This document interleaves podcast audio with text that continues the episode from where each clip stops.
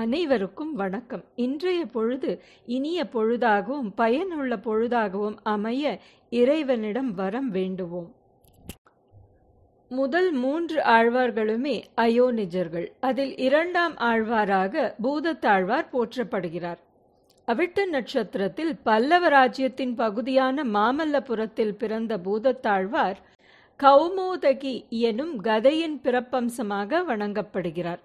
தலசயன பெருமாள் கோவிலின் அருகில் குறுக்கத்தி எனும் மாதவ மலரில் அவதரித்ததாக சான்றுகள் கூறுகின்றன. கடல் மல்லை என்று குறிப்பிடப்படும் தொண்டை நாட்டு நகரம் இவரது அவதாரப் பெருமையை சுமந்துரைக்கிறது.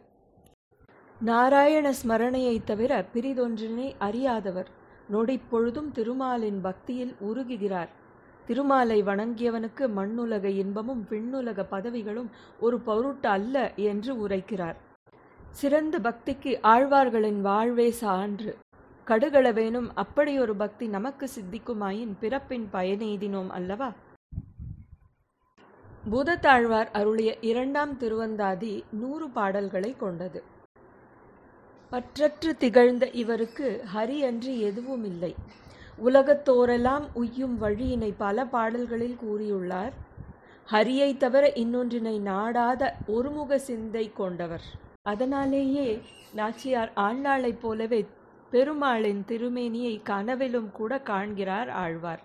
கண்டேன் திருமேனி யான் கனவில் ஆங்கு அவன் கை கண்டேன் கனலும் சுடர் ஆழி கண்டேன் உரு நோய் வினை இரண்டும் ஓட்டுவித்து பின்னும் மறுநோய் சேருவான் வலி என்கிறார். கனவில் திருமாலின் திருமேனியின் பொலிவு கண்டார் அவரது கைகளை கண்டார் அதில் மின்னும் ஆழி கண்டார் இத்தனை கண்டபின் பாபமோ புண்ணியமோ வருத்தமோ? புண்ணியமும் பாபமும் ஜன்ம ருசி வாசனைகளும் அகன்றுவிட்டன என்கிறார். கனவின் காட்சியில் இத்தனை நலம் நல்கக்கூடியவனின் பெருமையையெல்லாம் அவர் கண்டாராம்.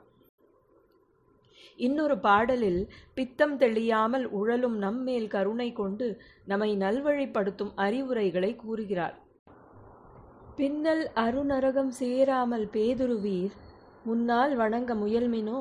பல்நூல் அளந்தானை கார்கடல் சூழ் ஞாலத்தையெல்லாம் அளந்தான் அவன் சேவடி என்கிறார்.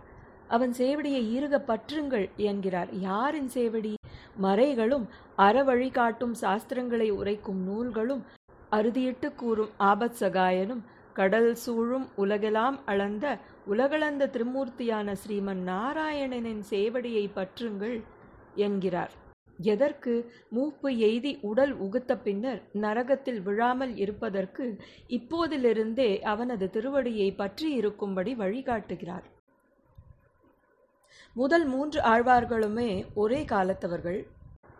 முதல் மூன்று ஆழ்வார்களும் திருக்கோவிலூரில் எம்பெருமான் அழகில் மயங்கி பக்தி பெருக்கில் நின்ற நிகழ்வை பிரிதொரு பதிவில் பேசலாம். இன்னும் பேசுவோம்.